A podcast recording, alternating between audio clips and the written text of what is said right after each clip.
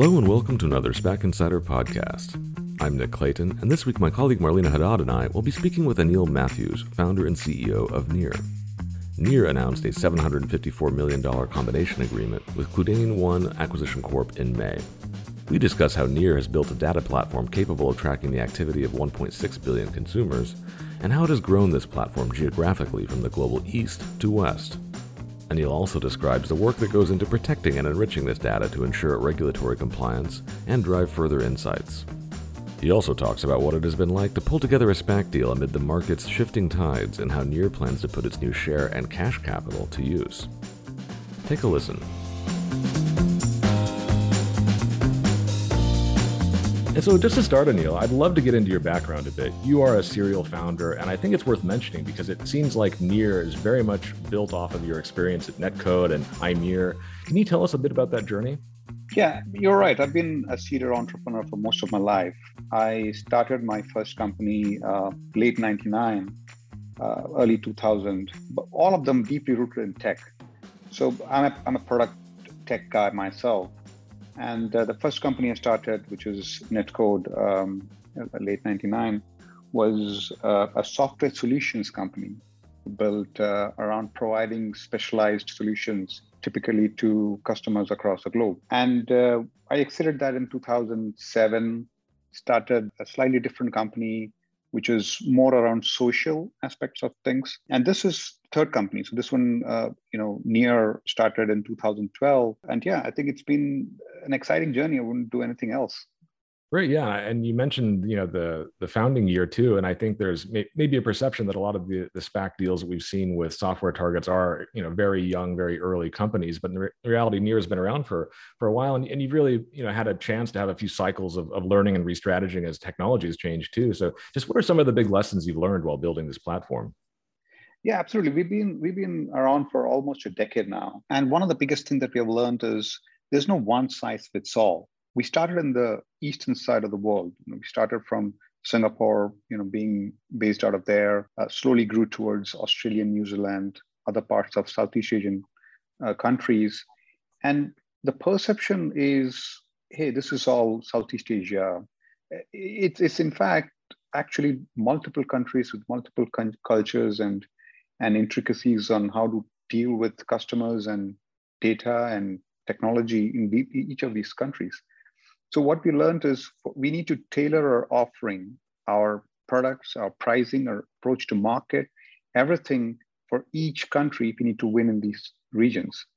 And that has taught us really well to sort of how to expand to newer geographies efficiently when we were moving westwards from east. So we are one of those companies which actually, you know, grew from east to west rather than the other way around. And that you know, sort of taught us a lot of things because there's a lot more, I would say, from what we do as a data company, it's a lot more easy to sort of do certain things in the Western part of the world. Uh, for example, acquire new data. Right? It's, it's easier to acquire new kinds of data in, uh, in the US vis-a-vis in Asia because those kind of data does not even exist in Asia. So we had to, so it's not like you can just go and sort of buy some data from there. When it doesn't exist, then you're looking at how do we create and curate this kind of data that is required for us to service our customers. So the challenges have been you know, different in different parts of the world, and that has sort of taught us uh, truly how to be a, a global leader. Got it. And then speaking of data, Near has been able to gather data on approximately 1.6 billion people and over 70 million places. So, True. how does this scale compare to your competitors? And can you talk about how you source this data? Sure, absolutely. I think that's a very good question. One of the uh, our biggest strength is apart from being global, we are sitting on what we call the largest source of human movement data, and this comes from um, you know sort of over the last decade and how we curated this from partners, some of whom are our telcos in, in, in different parts of the world. Some of some of our partners are Wi-Fi providers, but uh, a good amount of data also comes from um, apps so aggregators who are uh, you know sort of aggregating this consent-based data from apps, and our patented technology allows us to stitch this diverse data types together to understand human moment data. There are two challenges around this. One is when you look at data from multiple sources, the identifiers are different. the kind of data that you would see you know, in a, in a telco ecosystem is completely different to the kind of data that you would see in an app ecosystem. And so how do you stitch them? So that's the challenging part. Second is, while you do all this, how do you stay privacy compliant? Because this is, you know, we're dealing with a lot of data, especially data that is that can connect consumers. So we need to be really mindful about how we, you know, sort of stay away from personally identifiable information how we stay compliant in regions, very strict regions like European regions, which has strict GDPR compliances on what can be done with the data and things like that. How do we constantly get consent from consumers to sort of store and use this data and, and also have mechanisms to purge and forget data when there is a requirement around this. So, so it's, uh, it's not a trivial problem to solve. But yeah, like I said, it's taken us a decade to build this foundation and and i think that's what we are excited about that now we have this foundation the opportunities are immense we have we're sitting on this gold mine i would say as a platform which we can now use to build upon Right. And so you basically just uh, briefly touched upon my next question. So, would you be able to talk about the privacy aspect a bit more? Has there ever been any security concerns surrounding your data? And, and what sort of compliance practices do you have in place to ensure security? So there are, there are two things, right? One is, of course, internally we have mechanisms to make sure data is um, the, the way data is bought in, stored, processed, and used are all compliant in each region because each region has different laws and different regulations. That's the easy part, you know, in staying um, compliant with regulators. Now, how do you make sure that there is no sort of breach and, and if there is a breach, how do you ensure that data if it, if it is comp- compromised you know it is uh, you know it does not have any personally identifiable information. So this is the challenging part you know because we are storing data in a way that even if somebody gets access to the data it's just garbled data. It, it does not make any sense to them because it is all hashed in a way. It is all stored not at a level where it can identify a single individual user when we give out data as well, we don't give out data that that is at an individual level. It's always always at an aggregator level, always anonymized. So that way, there's no way to sort of identify users. So we have not only staying compliant, but we are proactively working on privacy to make sure that we are the good citizens around handling this data. Now, also, there are certain use cases that we do not allow when it comes to usage of data, uh, which, which includes around healthcare or you know creditworthiness and, and policing and, and few other you know sort of use cases that is clearly mentioned in all our contracts. So that even if the end customer wants to use for some of these use cases, they cannot because we prohibit them from using these just as a good practice, not because we need that as part of the law. Yeah, sure. And and you know, just kind of looking at it, it's interesting the way in which you have uh, your data points are coming in from this kind of wide spectrum of of places that aren't moving anywhere and people that are moving all the time, and figuring out ways of leveraging that. But at the same time, I'm sure it was just fascinating to see all of the behavioral changes that occurred during the pandemic. And just how did the pandemic change your business, and how much of that has been lasting change? I mean, I, I imagine for clients, it's still probably harder than before to get foot traffic. Yeah, absolutely. Because in effect, what we are looking at, if you look at these patterns, you can actually look at people's behavior around places. So, and this behavior, especially during the pandemic, has changed drastically. All the understanding that you had around consumer behavior as a brand or as an enterprise is gone to a toss. And now, because you know some, some of these behaviors have changed permanently, now brands are sort of struggling to figure out how do you how do they keep up with this change in behavior? What is the new kind of behavior that the consumers are looking for? And that's why we see an increased adoption in our data and technology to understand this change in behavior. So the answer to your, to your question is pandemic has actually brought in an increased demand in fact to to kind of data and kind of insights and analytics that we can provide to these brands because now they are more reliant on data to come out of pandemic, especially um, verticals that are deal with a lot of these consumer movement, including retail, including tourism, restaurants, or real estate. So these are uh, verticals that we're seeing big traction around. Great. And, and kind of getting at that too, the other interesting spectrum within your business seems to be among customers more heavily focused on dealing with the physical world versus the digital space and all of the kind of places in between. So can you get into a bit how your products break down along those and, um, and what are some of the use cases that people might not think about? True. So I think one of the ways to look at it is our universe revolves around a, a single ID system. Uh, so what we're doing is when we spoke about this 1.6 billion active user IDs, these are unique IDs. So for example, for, for you, we might have an ID which is, you know, A, B, C, D, E, one, two, three, four, five. So we don't know who you are. We don't store your personal information, but this ID has signals that is associated to that from both the physical and the digital world. The digital world could be your digital world behavior uh, around apps, around websites, that you're what you're reading, what you're watching, what you're liking, kind of thing all again in a consent-based uh, approach.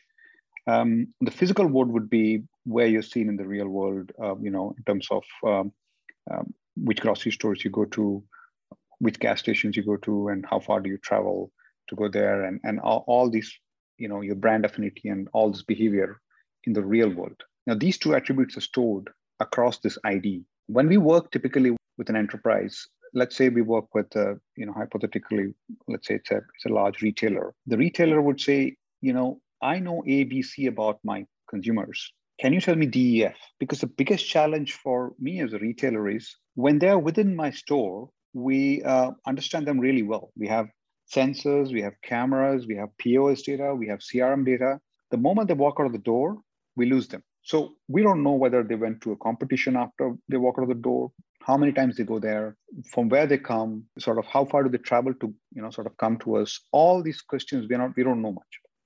It's the same challenge in the digital world as well. So you could, you know, when they walk out of the door, you know, in terms of walk out of their website or app, they, they are not able to sort of figure out what is their behavior across their ecosystem, especially with the new practices that Apple has brought in with ID deprecations around um, cookies, identification around IDFAs. And so what's happening is brands and enterprises today are finding it very challenging to connect this consumer journey across these spectrums. So that's where we come into picture. So for example, you asked about use cases. So when we work with one of the largest um, media companies out there, what they have is they own a lot of digital property. Now, uh, these are large websites, which is informational and, and entertaining in nature. So you don't log in to these websites. You just go read about something and then move on. The problem with that is when you when you move from website A to website B, they don't know you're the same user because you didn't log in. They lose you. And that is the disconnect they had before we came into picture. So since we came into picture, we used our ID system, connected all this, and then now we are able to provide them deeper insights in both the physical and the digital world. So digital world they already knew, but the physical world, okay, now can we tell them how many times their, their customers went to a, a, an auto showroom? So previously, if this, they were selling auto enthusiast to brands based on how many times you read about a car on one of their properties, now they can actually sell more powerful signals to these brands based on how many times these consumers were seen in a real dealership. That is a sort of you know, higher intent to purchase. And with that, they're able to charge more, almost 30, 35% more on the same data. So effectively what we have done now is help them increase their yield on data. So they're sitting on, you know, let's say 20 million users data. Now they can make more money on the same data without actually increasing the subscriber base itself, the user base itself. So that's the biggest impact on these kind of uh, technologies. Got it. And then speaking of your customers, can you talk a bit more about your contracts? What have you seen in terms of getting customers deeper and deeper into the platform? And just about how much visibility do you have into future revenue? Yeah, I think that's a very good question. So the way we do we go, go to market is our strategy has always been land and expand. So there are hundreds of significantly large Fortune 500 uh, you know Fortune 100 companies that actually is a customer, but we just landed with many of them, and which so these have significant expansion opportunities. So that's why we're very confident on what the months and years ahead hold on for us because most of our contracts are annual in nature. So minimum is one year contract. And some of them are two, three years in contract. We, we sell it on a SaaS basis where you know you have to license our platform on a, at least for a minimum a year and that gives us the visibility of sort of what's going to happen next quarter next quarter next quarter. So i think that that's where we're sitting on. So there is one definite expansion opportunity. Second is we have a lot of cross-selling opportunities because we have a, a suite of products where basically one product let's say we go to again you know in this case a customer who's let's say a retailer in california they may start with california but they may expand to new york and, and florida and other other regions. But they also might say okay you're helping us do this. Now can you uh, with with insights and analytics can you also help us with uh, activation helping out helping us reach out to these these consumers as well? So one of our product actually is connected to the activation platforms like Facebook and Google and Trade Desk and all these platforms that is standard there, which means this you can easily now look at all the consumers, let's say, who went to my competition in the last 30 days in California can I reach out to them? So you can curate them easily and then activate them on platform of your choice. So I hope that gives you an idea of sort of how we might start. We might start with insights and analytics, giving you deeper insights on your consumer behavior. But also next step is how do I act on it?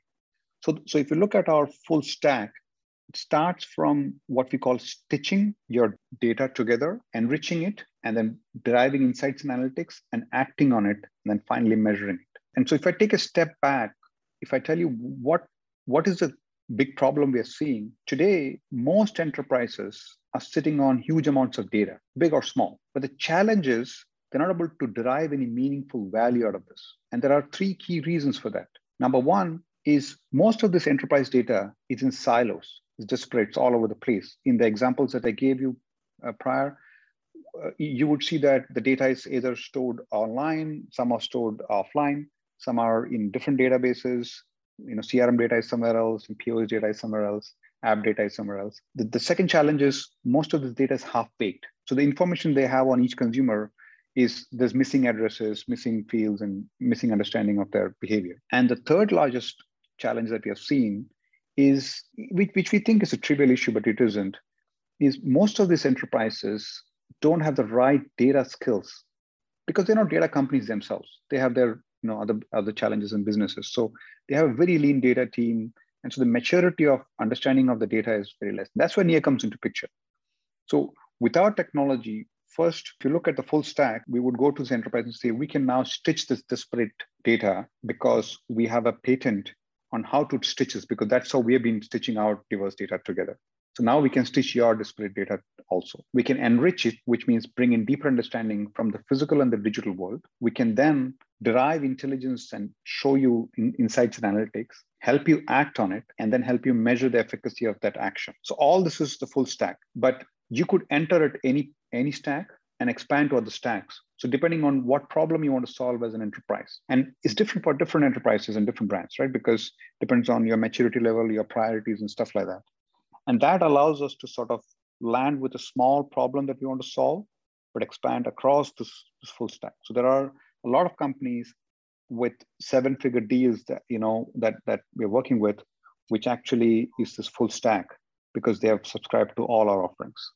And then next, I just want to get into Near's locations and their involvement in certain regions. You guys have a strong presence in the United States, but um, your materials show that you also have a, a, presence spanning the globe. So, can you tell us more about your international locations and do you have any plans to expand further? On that, you know, we have our, our biggest presences in between Los Angeles um, and uh, where Pasadena, where our you know, core offices, and Bangalore in, in India. So these are the two big hubs that we have. Then we have a, a decent sized presence in, in Paris and also um, a presence in Australia, uh, New Zealand. These are, I would say, the, the second largest after these. And then uh, Singapore, uh, a very lean presence, and, and Tokyo, a very lean presence. So these are between the development and the, the, the technology uh, is developed between uh, Pasadena and Bangalore. Rest all is uh, marketing and sales. So it's a, it's a sort of customer facing organization in other regions. That's how we are spread across. Our European headquarters is, is in Paris. So from there, we are operating across other regions within Europe, as well as uh, you know London as well, and that allows us to sort of tailor the data to be compliant with the stringent, most stringent laws uh, today around privacy, which is GDPR. And so the data is stored locally, it's processed differently, it is uh, repurposed for, for that region. While as it might be different kind of like in US, we have CCPA compliant, but it is you know slightly different, differently purposed for that region. Great. And we've talked about kind of the product sides, but I'm interested in sort of the, the internal processes too, a little bit too. And just that great amounts of data come great needs for computing. And with great needs for computing comes a whole lot of R&D investment. And so, you know, how do you yeah. balance those needs? What the market seems to be wanting to see more of these days is cash generation and margins, but you really need to, you know, invest in order to stay sharp. So what is your sort of approach to, to that question?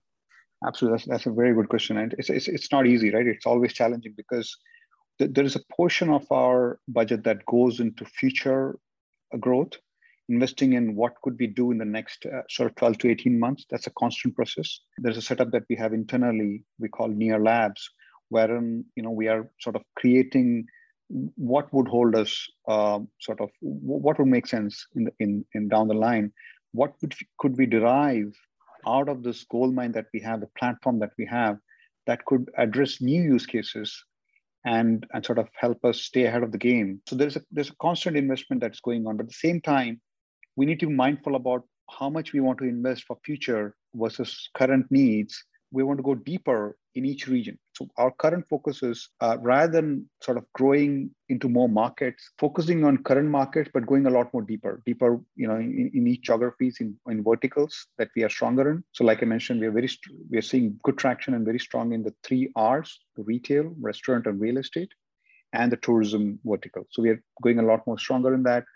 We're trying to see how we can create flavors of our offering, which is tailored for these verticals as well know, currently it's a lot more horizontal. We want to see how we can go more vertical in this. So, so there is a there has to be a fine balance, but there is always, uh, I would say, a larger percentage of investment going for um, for current growth and needs vis-a-vis for future. You know, it's very difficult to predict what might be the demand uh, for 18 months down the line. Look at look at where we are today, and you know, t minus six months right? We never knew how the market's going to be today. And so I think if we had planned a lot and invested a lot for today's market, it wouldn't have been very wise because the markets are uh, where we wanted, uh, any of us wanted to be today. And so I think we need to be mindful that we don't overinvest for, for future growth. At the same time, try to run the engine as, as we know now, but at the same time, don't want to run out of innovation, don't want to be sort of status quo as, as an organization and sort of lose out on the game as well.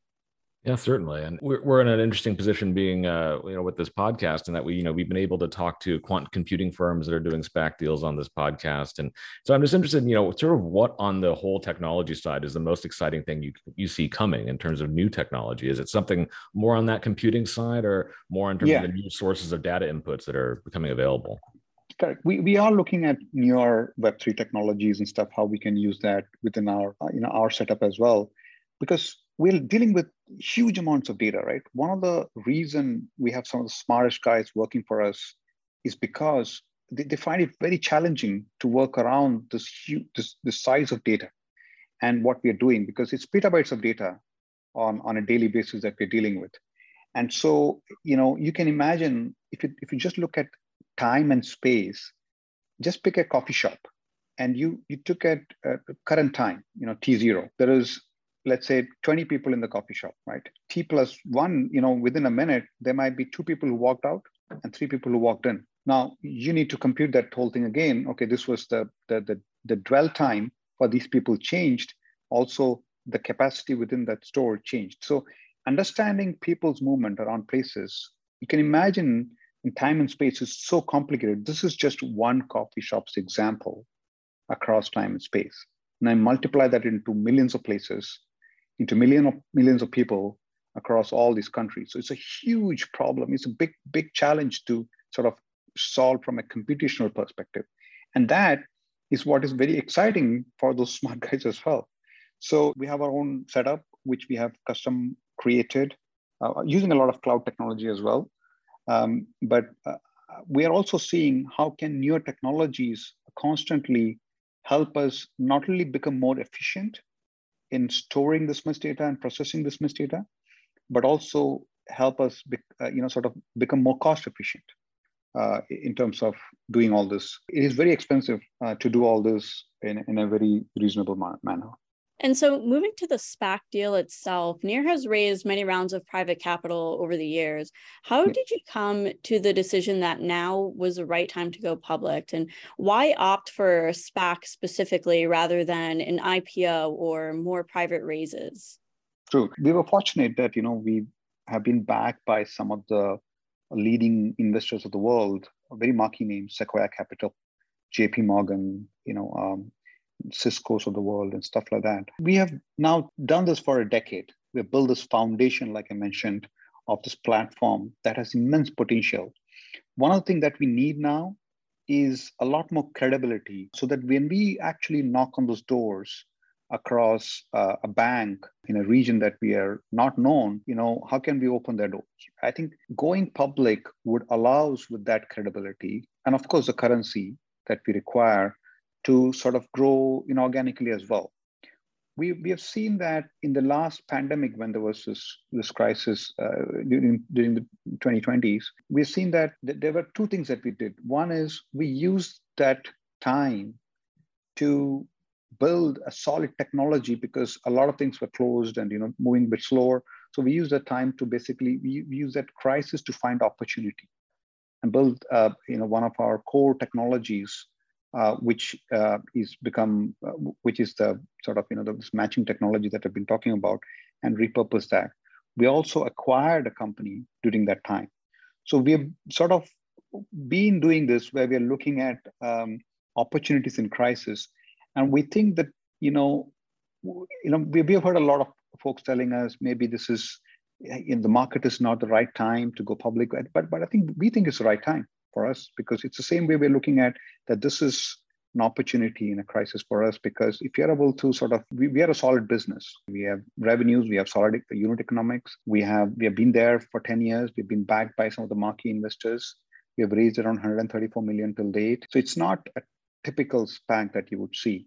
We could have gone either ways to your point. We could have done a traditional ipo we could have done uh, you know raised more money privately.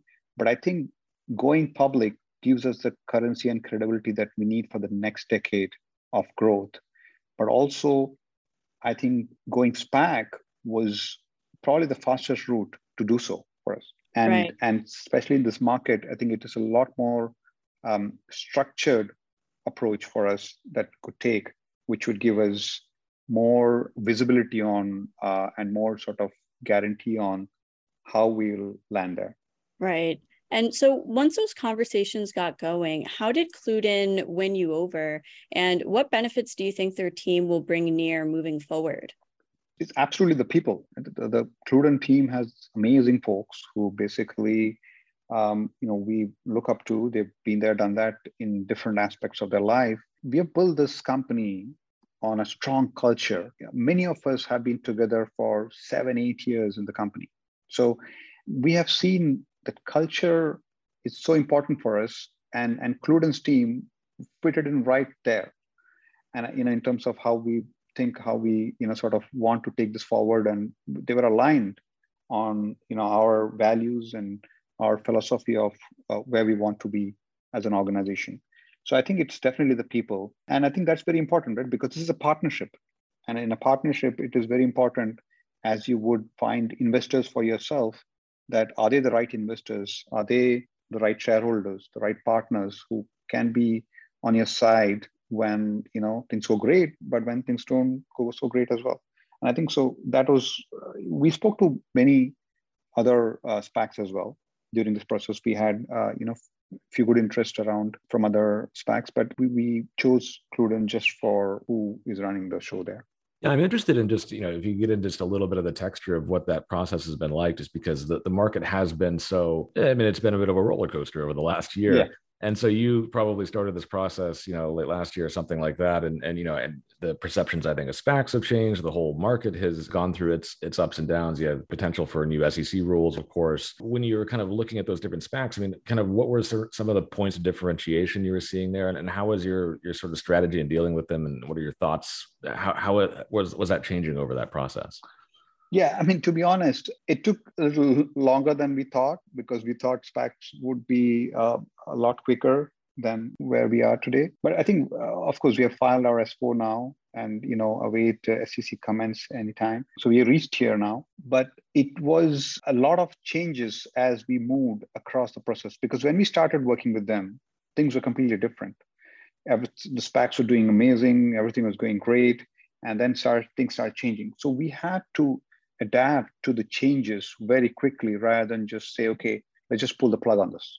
But that an easier thing to do. Let's just pull the plug, go raise private funding, and continue our journey. We said, no, we decided to do this. We're going to stick to this. And I think that's where it was a test for all of us as partners coming together on how we'll weather the storm and go through this journey when these changes were bought in, in, in the market. And so we looked at how do we sort of secure a minimum cash, for example because redemptions are high in SPAC, and let's assume that it's going to be 100% for, for a minute, then how does things look, right? And so we had to work around uh, on all these sort of arrangements which would allow us and, and, sort of give the confidence to our shareholders that this is a done deal. This is going to give us a guaranteed minimum cash when we go. This is also going to give us some you know, additional capital if you need to sort of look at some inorganic options and, and so on. So the, the structuring of this was very creatively done. And I think that is kudos to the team that we could come up with structures like this that uh, allowed us to still move forward in a condition in, in a situation where you know it wasn't very very favorable i would say in the spac market Near has been active with M&A in the past, and your materials note that you'd be interested in deploying some of the deal's proceeds for inorganic growth. So would the strategy for that be more geared towards adding in new technologies or perhaps capturing some valuable customer bases? Yeah, I think the way we look at it is two things, right? How do we strengthen our moat? The strengthening the moat um, has two aspects of it. One is strengthening the moat from a technology and a data point of view and strengthening the moat from a geographical point of view. So, so we could look at okay, hey, are we we're weak in Japan, let's say, and we want to strengthen our moat there. So that could be one one way to look at it. So the regions where we are weaker and there could be opportunities for us to sort of go deeper. Or it could be, hey, we are weaker in understanding these aspects of consumer or these aspects of places. Can we sort of invest in that? So we're continuously looking at these two aspects. And there is a team internally, a corp dev team, which is looking at opportunities as we speak. and they have lined up opportunities for us ahead of you know us going public. So we would be definitely looking at we are you know sort of big believers in inorganic opportunities and growth as well because we have been there, done that twice. We've acquired a company in Europe. We have acquired a company in, uh, in the US and so we have we have seen success great success out of that. I think we understand what it takes to do that you know the cultural nuances around that and and the, the, the synergies that needs to be come in place. So i think we we know this by now i could say. And so we definitely want to do some more inorganic acquisitions Great, and you touched upon it as well. But just before I let you go, do you have an, any update in terms of just the, the timeline of the transaction? Let our listeners know kind of when they should be looking out for the the symbol switch and all that good stuff. Yeah, so uh, we did file our uh, S4 on first of July, and now typically we are still looking at going live by Q4, uh, early Q4, hopefully. It, a lot depends on you know, the feedback and how much time it takes uh, for us to get the SEC's blessing. But uh, that's a that's a timeline that we're still looking at, uh, which is which has been the plan for some time. So we are on schedule with that. We don't see any issues around that at the moment, and I think so. Hopefully, fingers crossed. yep, we're all crossing our fingers in the SPAC market these days, but uh, it's a very interesting deal at, at, an interesting time. We're going to be really excited to keep watching it. Uh, but in the meantime, thanks Thank so much for being on. Yeah, thank you. you. It was it was a pleasure. Thank you so much. Thank you for having me.